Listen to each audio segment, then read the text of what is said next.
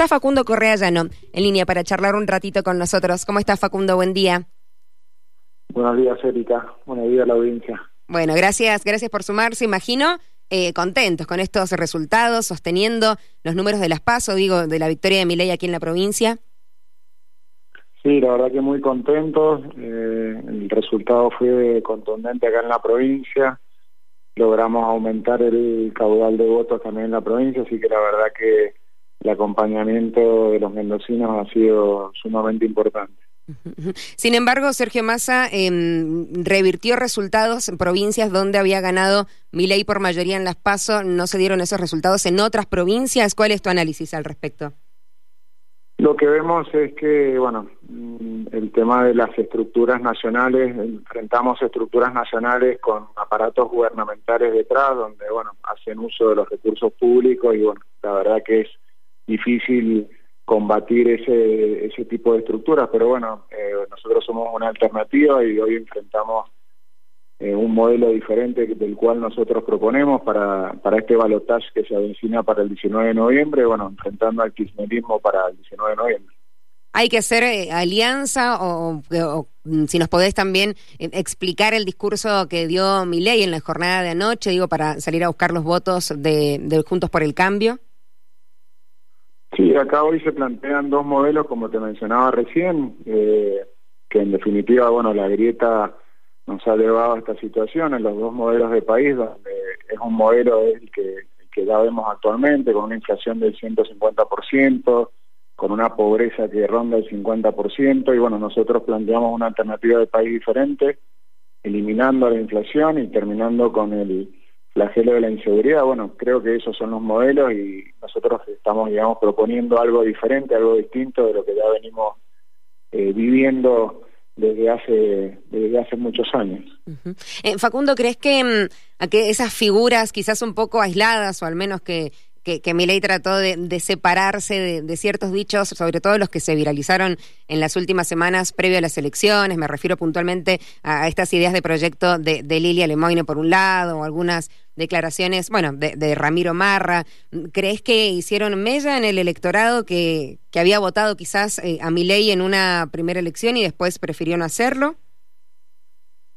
Mira, esas son declaraciones personales de cada uno que, bueno, están en campaña. También vemos que ha habido una campaña bastante de difamación muy importante en contra de Javier Milei, donde, bueno, lo hemos visto en redes, eh, en la calle, o sea, la verdad que ha sido, eh, yo por lo menos no lo había visto jamás. Eh, y bueno, ha resistido y no solo ha resistido, sino que en el orden nacional hemos aumentado en 700 mil votos, es decir, la verdad que después de todo lo que uno ha visto en estas últimas semanas de ese grado de información, que haya obtenido, mejorado el resultado frente a estas estructuras, ambas estructuras, digamos, nacionales, es por más alentador. Por eso, bueno, también vemos que el 19 de noviembre esto es eh, totalmente revertible.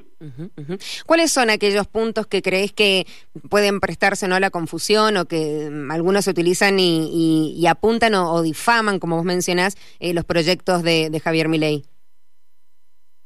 Y temas eh, que hay que están fuera de plataforma, bueno, hay temas que se han tocado que en definitiva, por ejemplo, el tema de armas, donde en definitiva lo único que planteábamos era el aplicar la ley, pero pero bueno, se ha ido andando en temas donde que en definitiva no eran el principal, hasta formaba parte de la plataforma, pero no era el principal tema de discusión donde nosotros nuestro principal problema a tratar y a resolver, por ejemplo, es el tema de inflación.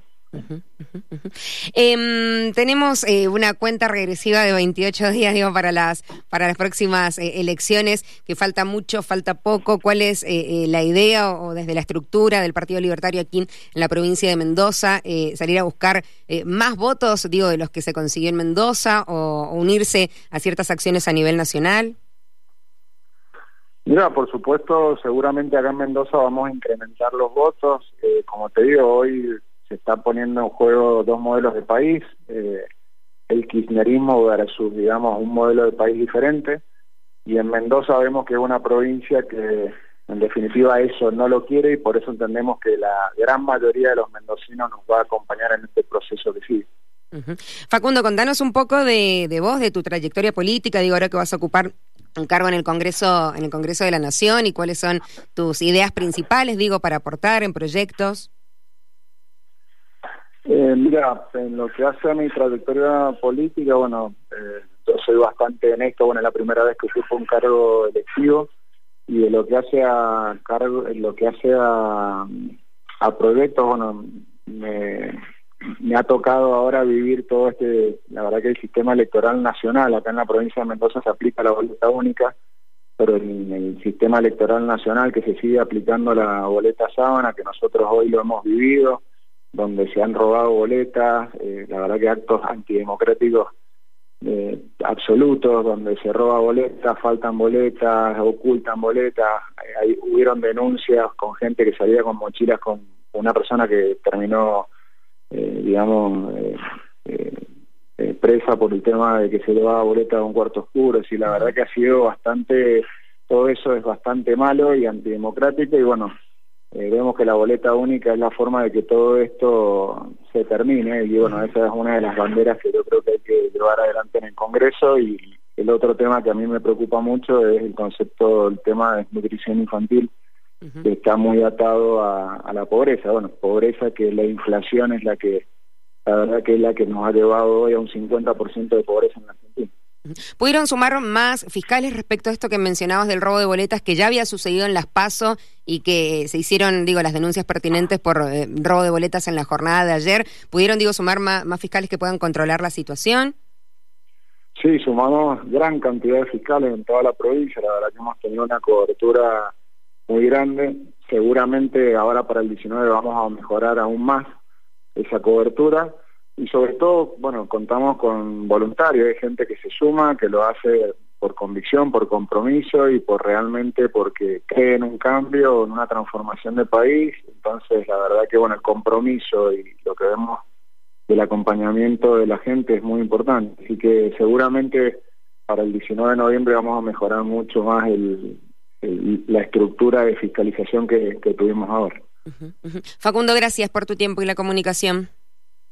Gracias a ustedes. Un saludo. Que esté muy bien.